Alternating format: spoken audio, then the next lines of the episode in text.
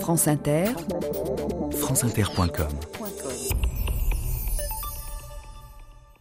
On va fouiller dans le passé, dans un passé très lointain, mais à partir d'une découverte faite le 14 septembre 1822, Champollion découvrait le secret des hiéroglyphes.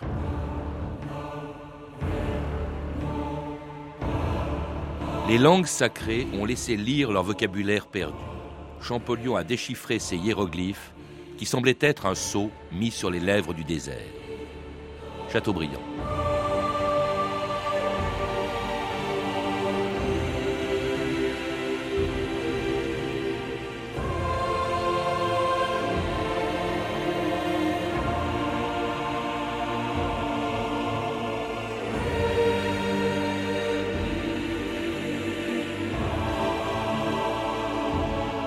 2000 ans d'histoire.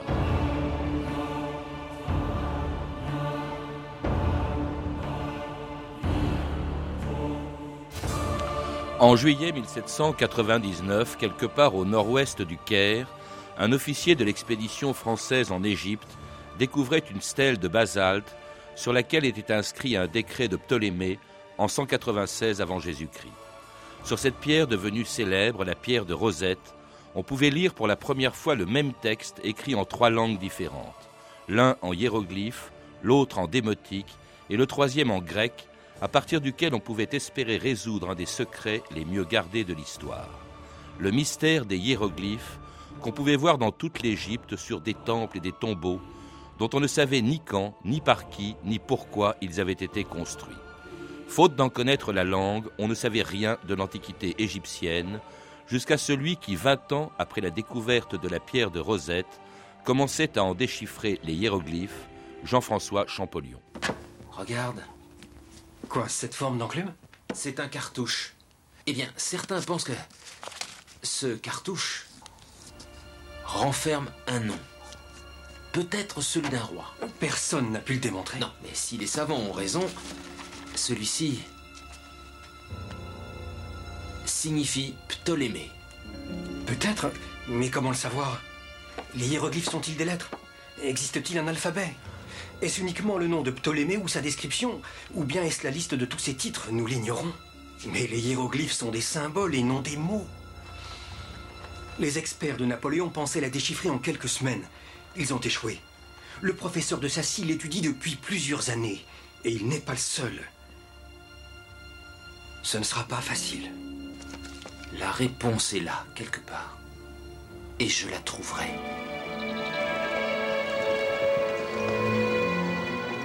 Richard Lebeau, bonjour.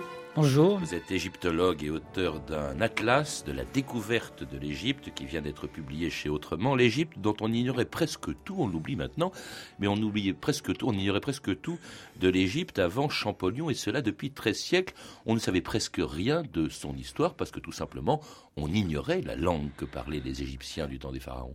Oui, l'écriture hiéroglyphique tombe dans l'oubli, s'éteint en 396 lorsque les derniers hiéroglyphes sont gravés sur un mur euh, du temple euh, dédié à Isis à Philae. Et depuis, on en revient euh, à une image ésotérique de l'Égypte, terre des mystères. Donc on a du mal à imaginer que des signes, j'allais dire des petites images, puissent noter des sons. Ça serve à écrire.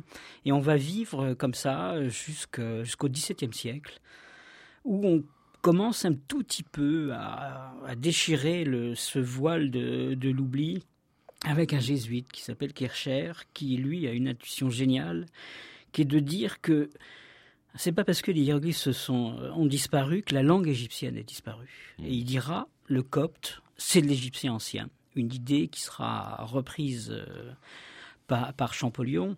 Et puis en même temps aussi, la, force, c'est qu'avec toute la, Renaissance, on va un peu repêcher et partir à la recherche des antiquités. Et on va là aussi retomber un petit peu sur cette Égypte grecque, mais pas l'Égypte indigène. Ça, faudra attendre Champollion. Alors on peut peut-être aussi avoir l'intuition que le copte, ça descend de l'écriture des, hiéroglyphes. Cela dit, on n'a aucun élément qui permette de traduire les hiéroglyphes, tout simplement parce que cette langue est isolée. Il n'y a pas de langue à laquelle euh, on peut comparer les hiéroglyphes jusqu'à une autre découverte importante, 1799. Bonaparte est en Égypte et puis les scientifiques qui sont autour de lui découvre cette pierre, la pierre de Rosette, sur laquelle il y a le même texte, un décret, écrit en trois langues. Non, pas en trois langues. Enfin non, en trois, trois types Deux de signes. langues et trois écritures. Oui. Et ça, c'est là, euh, effectivement. Donc, on a, comme je l'aviez dit, euh, on a deux écritures du démotique, du hiéroglyphe. Ça, c'est pas euh, ce qui- deux écritures qui servent à noter la langue égyptienne. Le, le démotique, en deux mots, de quoi s'agit-il C'est une euh, langue. Toujours- L'Égypte a toujours eu un système d'écriture euh, de deux- avec qui compte deux écritures, une qu'on grave sur les murs et une cursive. Donc, euh, dès le départ, on va avoir des hiéroglyphes et ensuite des, écritures cursives. La première, la plus ancienne, s'appellera hiératique. Et puis, on assistera au VIe siècle à la naissance d'une nouvelle écriture cursive qui dérive donc des précédentes, qu'est le démotique. Un peu une le- simplification. le- l'égyptien vulgaire, entre guillemets, enfin le Oui, populaire, la langue du peuple. Oui, la langue du peuple. Et puis alors, il y a le grec. Alors là, le grec, c'est une langue, c'est une écriture, et on se dit, comme le grec est connu, puisque le grec, c'était la langue des derniers pharaons, euh, depuis Alexandre le Grand, eh bien, on va, à partir du grec, traduire le démotique, et puis peut-être découvrir ce que sont les hiéroglyphes. Oui, d'abord on oublie que effectivement, c'est qu'après Alexandre le Grand, c'est que tout, se, tout se- le Proche-Orient, si on met l'Égypte dedans, parle grec. Donc c'est quand même la, la- la langue du pouvoir et la pierre de Rosette, c'est un décret qui donne un certain nombre de droits au clergé donc euh, d'Isis. Donc on est forcé de le publier à la fois en grec, la langue du pouvoir, et pour qu'il soit quand même euh, compréhensible pour certains Égyptiens, on va l'écrire en hiéroglyphes et en démotique. Et c'est vrai que dès le départ, les gens se disent on a un bilingue. Et les, les, recherches vont partir, on va laisser tomber le démotique. hein. On va tout de suite essayer de travailler à comparer le grec et l'écriture hiéroglyphique. Alors on n'y arrive pas, on, va voir dans quelques instants pour quelle raison, puisque la découverte de Champollion, euh, elle s'est faite 22 ans après la découverte de la pierre de Rosette, mais justement intervient là-dessus Champollion. Deux mots quand même sur lui, parce que c'est un phénomène. il est né, il est fasciné très jeune, vous le rappelez, par l'Égypte, qui est très à la mode à cause de l'exhibition d'Égypte. Il a 10 ans à peine hein, quand on a découvert la pierre de Rosette. Il est né dans le Lot en 1790 d'un père qui était libraire à Figeac, élevé par son frère aîné, euh, Jacques Joseph, qui va l'amener avec lui euh, à Grenoble. Euh, mais alors, il a une connaissance phénoménale des langues, Richard Lebeau. Oui, surtout, il, il naît, il naît, il naît peut-être à Figeac, mais surtout, sa véritable jeunesse, c'est Grenoble. Grenoble, où il rencontre un de ses oncles qui s'appelle Champolléon. hein, les formes sont pas très à l'époque, sont pas encore bien, bien fixées. Qui est un ancien euh, membre de l'expédition d'Égypte, un ancien soldat, donc qui va décrire l'Égypte, cette expédition au jeune Champollion. À cette époque, Grenoble, on a un préfet qui s'appelle Fourier, qui est lui aussi un membre de l'expédition. Et puis, on a aussi donc le grand frère, hein, Jacques Joseph, qui est aussi un fanat d'Égypte, si vous pouvez me passer l'expression. Donc, euh, ce petit Champollion, à 10 ans, vit un peu dans ce, dans ce berceau. Et c'est vrai que ça paraît un peu incroyable qu'un gamin de 10 ans dise c'est moi qui trouverai. Ouais. Et il a déjà ça. Et puis, il a surtout aussi donc le génie, mais la, ténacité. hein, parce qu'à 16 ans, il va quand même se lancer. Mais c'est vrai qu'il est nul en maths, hein, mais il, est, bon, il a fait du latin, du grec, c'est le parcours classique. Ce qui est moins classique, c'est qu'il a fait de l'hébreu, de l'arabe, de l'araméen, et puis il va même pousser le chinois, parce que comme à l'époque, on est donc en 1800, 1818, quelque chose comme ça, on ne sait pas trop encore si les hiéroglyphes, c'est qu'un idéogramme, donc ça pourrait ressembler au chinois, donc Champollion décide d'apprendre le chinois. Il a quand même 18 ans, hein. il a déjà 8 langues à sa- à son, dans sa besace. Et il va en rajouter une qui est une, une autre langue, qui est le copte, euh, qu'il va apprendre, donc qui est un dérivé du, du démotique, et puis qu'il apprend alors qu'il est professeur d'histoire ancienne à Grenoble. Belthon, la boy, la mi, met, mi. Dis-moi, c'est quoi ces sons? Ce sont les quatre mots coptes pour lion. Copte? Oui, la langue vivante la plus proche du démotique, la langue que parlaient les Égyptiens à l'époque de Cléopâtre et d'Alexandre le Grand. Si les hiéroglyphes ont un lien avec le démotique, c'est qu'ils sont l'écriture d'une langue, pas de vagues symboles mystiques. Regarde ce signe. Ici, il est en copte, ici en démotique, ici en égyptien ancien, et ici en hiéroglyphe, la version la plus ancienne. André? Professeur Champollion, allons-nous étudier les hiéroglyphes? Oui, bien évidemment que nous les étudierons.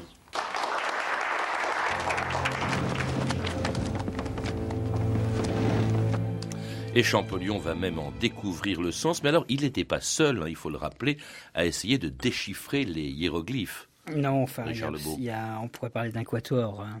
Il y en a un déjà dont on parle euh, assez rarement, c'est euh, Ackerblad, qui lui, des, des qui, est danois, qui est danois, oui. Donc euh, en 1802, il a déjà l'intuition que le démotique dérive du hiéroglyphe. Ça, c'est déjà là aussi comment ça. c'est une idée qui sera reprise, qu'on vient d'entendre par Champollion. par Champollion.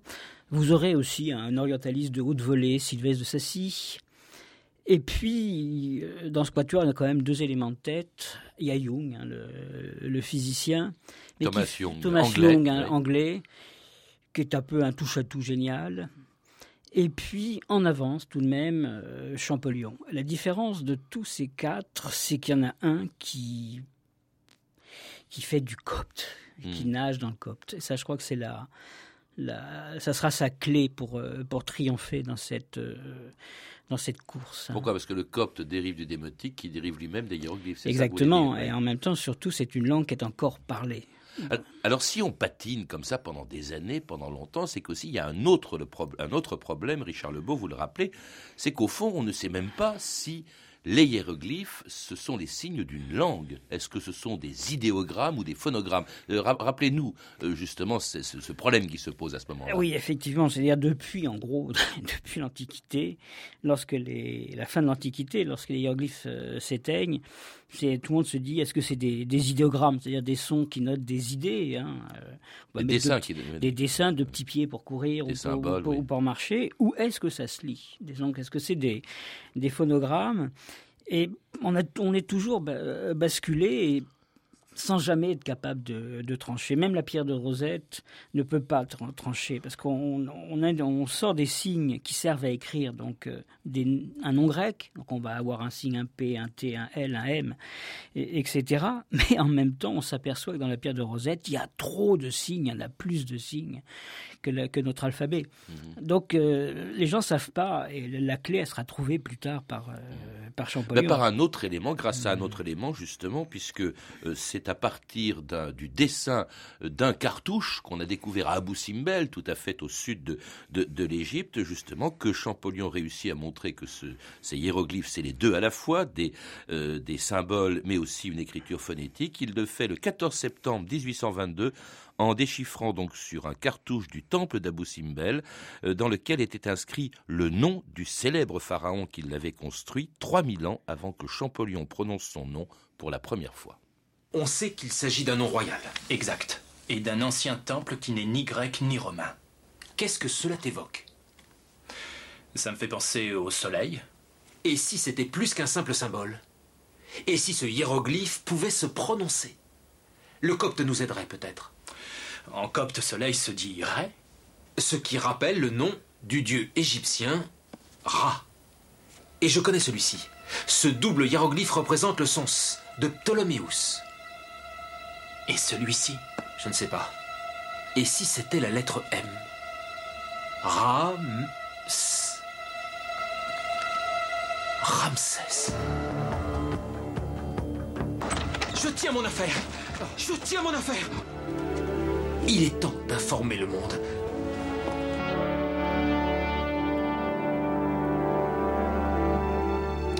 Je tiens mon affaire, c'est exactement ce qu'aurait dit Champollion le jour où il a découvert, au fond, le, secret des hiéroglyphes, Richard Legault. Oui, là, là on... Il est tombé dans les pommes, paraît-il, à ce moment-là. Oui, on ne sait jamais si c'est un peu trop... Euh, hmm. En règle générale, bon, il n'a pas tout à fait... Il est incapable encore d'écrire une grammaire, hein. Mais il a compris la clé. La question qui tarabuste euh, les chercheurs depuis donc 13 euh, siècles, hein, quelque chose comme ça, savoir si c'est des idéogrammes, des phonogrammes, il a résout là. Il a compris qu'il y a des signes qui servent à noter qu'un son, donc un, alphabet, qu'il y a des idéogrammes, le signe du soleil, mais qui se prononcent, donc et puis des signes de phonogrammes, et surtout la, la grande avancée, c'est que il a le copte il est capable de savoir que Ramsès, ça veut dire naître de Ré. Il est le premier à prononcer son nom, à prononcer le mot de Ramsès depuis les pharaons. Depuis l'époque grecque, oui. Mais comment peut-on être sûr que c'est comme ça qu'il parlait? Alors là, Effectivement, là c'est aussi un autre problème très contemporain aujourd'hui, c'est comment on, comment on, prononce l'égyptien ancien. Alors on se sert un peu du copte, mais on a quand même encore beaucoup de, questions et Mm. En plaisantant, je peux dire qu'il y a beaucoup d'égyptologues qui, croient en la résurrection, parce que si tout le monde ressuscite, ils pourront entendre des Égyptiens parler. En tout cas, c'est la, la, première fois que l'on découvre, euh, que l'on traduit, que l'on déchiffre euh, un hiéroglyphe qui est bien antérieur à, celui de Ptolémée, qui était un, pharaon euh, d'origine grecque, puisque Ramsès vivait mille ans avant les, la dynastie des, des Ptolémées. Il découvre aussi que c'est à la fois un idéogramme, qu'un hiéroglyphe c'est à la fois un idéogramme et un phonogramme, donc qui est un symbole et en même temps qu'il représente un son, et il attend 13 jours pour l'annoncer le 27 septembre 1822 à l'Académie des inscriptions et belles-lettres. Ceci signifie donc, messieurs, que les hiéroglyphes sont la transcription d'une langue parlée. Et en approfondissant ces recherches, nous réussirons peut-être à lire tous les hiéroglyphes depuis le début de la civilisation d'Égypte ancienne. La connaissance de cette période encore obscure répondra peut-être à des questions qui vous tourmentent depuis fort longtemps. Comme par exemple l'origine exacte de notre monde.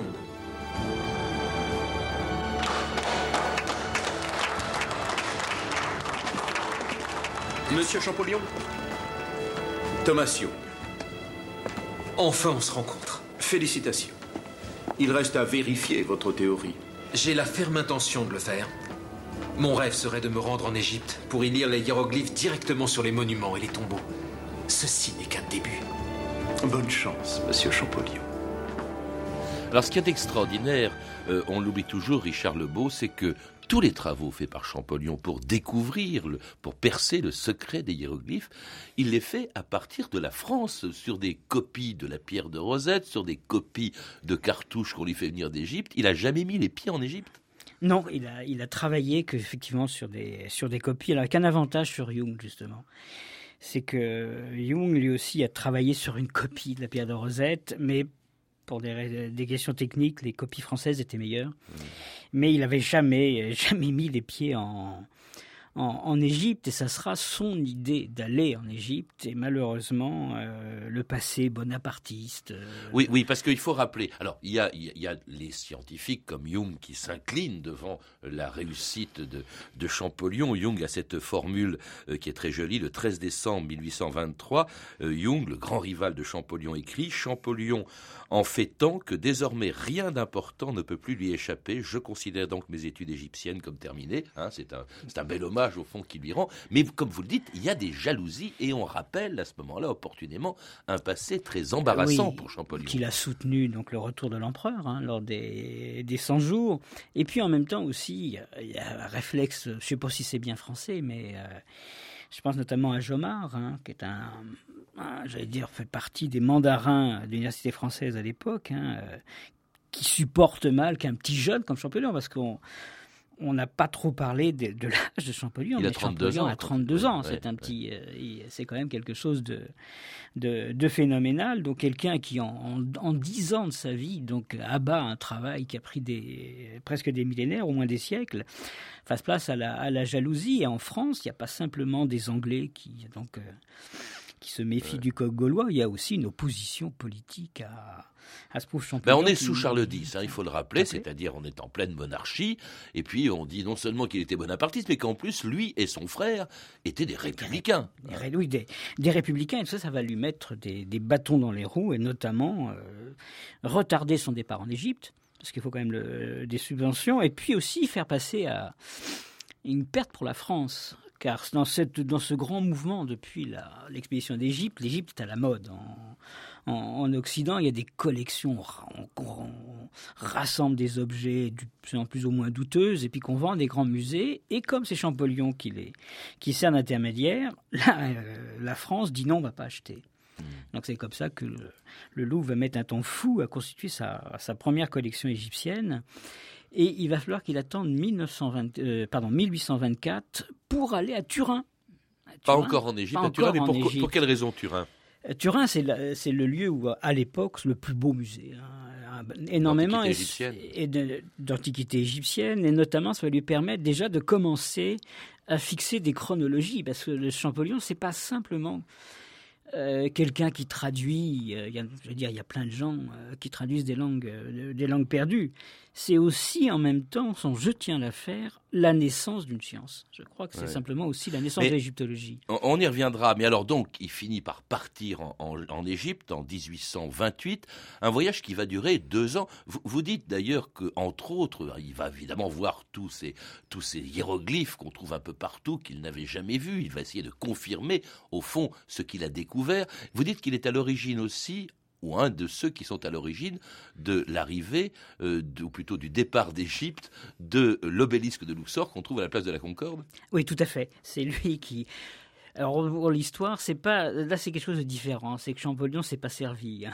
Là, c'est sous ses conseils, euh, comme Mehmet Ali, donc donné euh, énormément d'objets. Donc c'est lui en même temps qui va choisir de, de faire déplacer l'un des obélisques, mmh. mais les deux avait été offert à la France. Hein. Je crois qu'il faut rappeler que le président Chirac a restitué le deuxième en, l'an 2000 ou quelque chose comme mmh. ça. Il y a autre chose qui est intéressant aussi. Vous évoquez la datation, hein, parce qu'il est évident que maintenant, connaissant le secret des hiéroglyphes, il peut commencer à trouver des dates, etc. Mais il cache un certain nombre de choses, et notamment la date de certains monuments pourquoi? Parce qu'ils sont antérieurs au déluge. C'est-à-dire que si il dit ils existaient il y a plus de 2000 euh, ou, 3000 ans, c'est-à-dire avant le déluge, ça contredit la Bible. Oui, parce que le... Champollion, lorsqu'il lit maintenant, donc avec lui, les, murs des temples deviennent bavards. Avant, ils étaient complètement muets. Et chaque pharaon dit qu'en l'an numéro X de son règne, il a fait ci. Donc il est capable d'établir une chronologie et qui met à mal la chronologie biblique.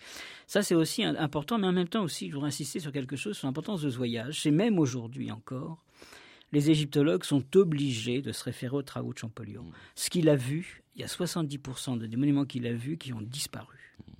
Et puis surtout, ce, qu'il a vu l'inspire. Non seulement il a découvert le secret des hiéroglyphes, mais il va s'en servir pour essayer de comprendre, en les découvrant un peu partout dans son voyage en Égypte, de comprendre la signification, par exemple, des temples mortuaires où ont, enterré, où ont été enterrés les pharaons. Messieurs, ces images que vous avez observées reproduites dans chaque tombeau, savez-vous ce qu'elles représentent? Un voyage. Un voyage dans l'au-delà. C'est un soleil couchant. Il pénètre dans l'hémisphère inférieur et est adoré par le roi, par le pharaon. À côté, c'est un scarabée, le symbole de la Renaissance. Ces tombes royales sont comme des tunnels vers l'au-delà, les portes des rois. Tout compte fait, ce n'est pas une vallée de la mort, mais une vallée de la Renaissance. Personne ne l'a compris pendant mille ans, et peut-être plus. Voilà notre œuvre. Voilà ce que vous redonnez au monde. Vous redonnez la vie aux Égyptiens. C'est ça, hein, Richard Lebeau, l'importance au fond. Il n'a pas simplement découvert une langue, euh, il a découvert grâce à elle toute l'histoire, toute une civilisation. Oui, c'est en même temps, il ouvre, il ouvre les portes. Il ouvre les portes de travail sur l'histoire, sur la religion, comme vous pouvez le, le passage l'évoque, la compréhension de la religion funéraire égyptienne, et puis même encore, une réflexion qui est totalement neuve à l'époque. C'est l'un des premiers à imaginer que les Égyptiens aient pu être monothéistes d'une mmh. manière cachée. Enfin bon, là aussi. Et deuxièmement, il euh, aussi un travail de chercheur. Il fournit, il remplit les salles du musée du Louvre. Il travaille, il recopie les textes. Il va devenir le directeur des antiquités. antiquités. Donc il a, il ouvre tout d'un coup tous les domaines de l'égyptologie. C'est vraiment, c'est pas simplement quelqu'un qui, qui, euh, qui, donne une clé, voilà, ça y est, maintenant débrouillez-vous, vous avez le matériel. C'est que lui ouvre toutes les portes. Mais il invente même l'égyptologie. Est-ce que ça existait vraiment avant lui? Ah non, on avait avant, on était dans l'égyptomanie. C'est tout à fait différent. Hein. On parlait de l'Égypte. Lui, il fait parler l'Égypte. C'est quand même tout à fait différent. Ce qu'il y a d'extraordinaire aussi, c'est non seulement la ténacité du personnage, vous l'avez rappelé, euh, son don pour les langues, euh, cette curiosité qui l'a poussé, cette euh, ténacité avec laquelle il a réussi à, déchiffrer, c'est aussi son âge et son âge et, sa mort très jeune. Il meurt juste deux ans après ce voyage en Égypte, dix ans exactement avant la découverte du nom de Ramsès II. Il meurt en 1832. On ne sait pas très bien de quoi, mais il était, c'est un homme, un jeune homme fatigué, épuisé par son travail. Il a 40 ans. Et c'est une, c'est, une perte, mais heureusement compensée. C'est une perte parce qu'il est mort donc à 42 ans plutôt. Hein. Alors les circonstances de la mort, tous, on a tous l'impression quand même que lorsqu'il rentre en Égypte, on lui fait subir une quarantaine plus longue qu'à lui, dans des conditions donc difficiles. Il va presque mourir en chair. Hein. Il, a, il peut qu'assurer quatre, quatre cours au, au Collège de France, donc c'est vraiment mourir. Déjà, la mort c'est une mort très trop tôt, mais heureusement, il avait son frère.